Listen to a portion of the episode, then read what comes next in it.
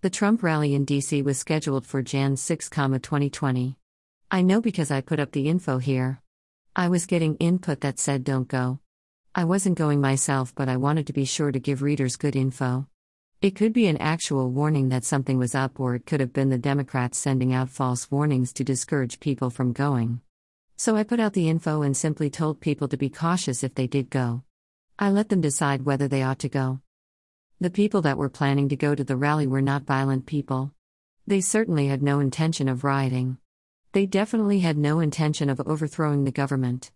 These were not insurrectionists. That's just absurd. There was no plot.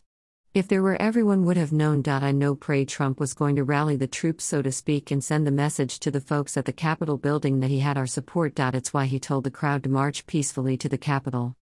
I've watched all the Trump rallies from twenty sixteen on, and not once did Trump incite a crowd to violence. We're patriots. What drives us is love of country. He wanted our voices to be heard. We wanted our voices to be heard. There was no talk of overthrowing the government. When the rally took place on January sixth, we were hoping Pence would do the right thing. In order to know and understand what this right thing was, we have to take a look at how the Electoral College works and what the Constitution says regarding elections. Don't let the Democrats fool you. They've objected to the election of every single Republican who ever won an election and considered it illegitimate, especially Trump, whom they went a step further with. Let's not forget the Russia hoax. They always act self-righteous, like we are the only ones who questioned an election. There's video showing them raising hell about Republicans winning and questioning the electoral votes. To this day, Stacey Abrams is convinced she won the Georgia governorship and has never conceded. Here's our deal. First of all, we accepted the election results in most of the states. Those were never in question. For example, there was a clear-cut winner in states such as California and New York, and it was no doubt Biden. The state we had the biggest issue in was Pennsylvania. In these swing states, battleground states, Trump was winning the night of November third by huge numbers. The problem with P A is that the election laws had been changed outside the legislative body. https colon slash slash twitter dot com slash free nine two four one six one three zero slash status slash one five six three one two one three one six three seven four six four two six nine two The Pennsylvania Constitution Re-Elections https colon slash slash ballotpedia.org slash article underscore seven underscore Pennsylvania underscore Constitution slash. On election night, Trump had a considerable lead in these states. The Democrats and media had been telling the public prior to November third not to expect a result that night, though, and it could possibly be days if not weeks before there was a clear winner. They repeated this often. It was fishy. Here we were, election night, already thrown into confusion. The media also warned President Trump that night not to come out and make any announcements. Again, very fishy. He didn't, but Biden did. Biden seemed to be hinting he was the winner. He didn't say it, but you got a sense it might be coming, as if he knew they were working on the numbers and it was going as planned. You also got the sense he couldn't declare he had won yet. Maybe he wasn't one hundred percent sure, but he was clearly getting at something. The state of Georgia reported a water main break and they went home, except for video that showed a small group of people who stayed behind and they were counting votes. Later news reports said there was no such break.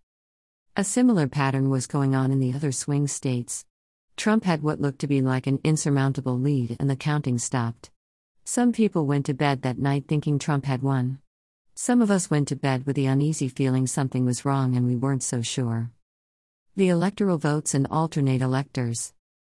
On the first Monday after the second Wednesday in December, the electors meet in their respective states to cast their votes for President and Vice President of the United States. There is no constitutional provision or federal law requiring electors to vote in accordance with the popular vote in their states.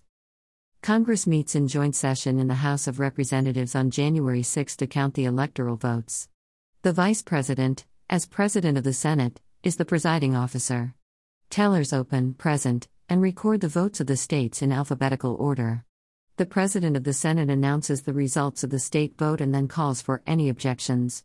To be recognized, an objection must be submitted in writing and be signed by at least one member of the House and one senator. If an objection is recognized, the House and Senate withdraw to their respective chambers to consider the merits of any objections, following the process set out in three U S C Section fifteen. https colon slash slash www dot law dot cornell dot edu slash uscode slash text slash three slash fifteen. After all the votes are recorded and counted, the President of the Senate declares which persons, if any, have been elected President and Vice President of the United States. What are faithless electors, and has it ever happened where the electoral vote was disputed? https colon slash slash www dot youtube dot com slash watch v equals N V V L seven underscore sixty-four v four.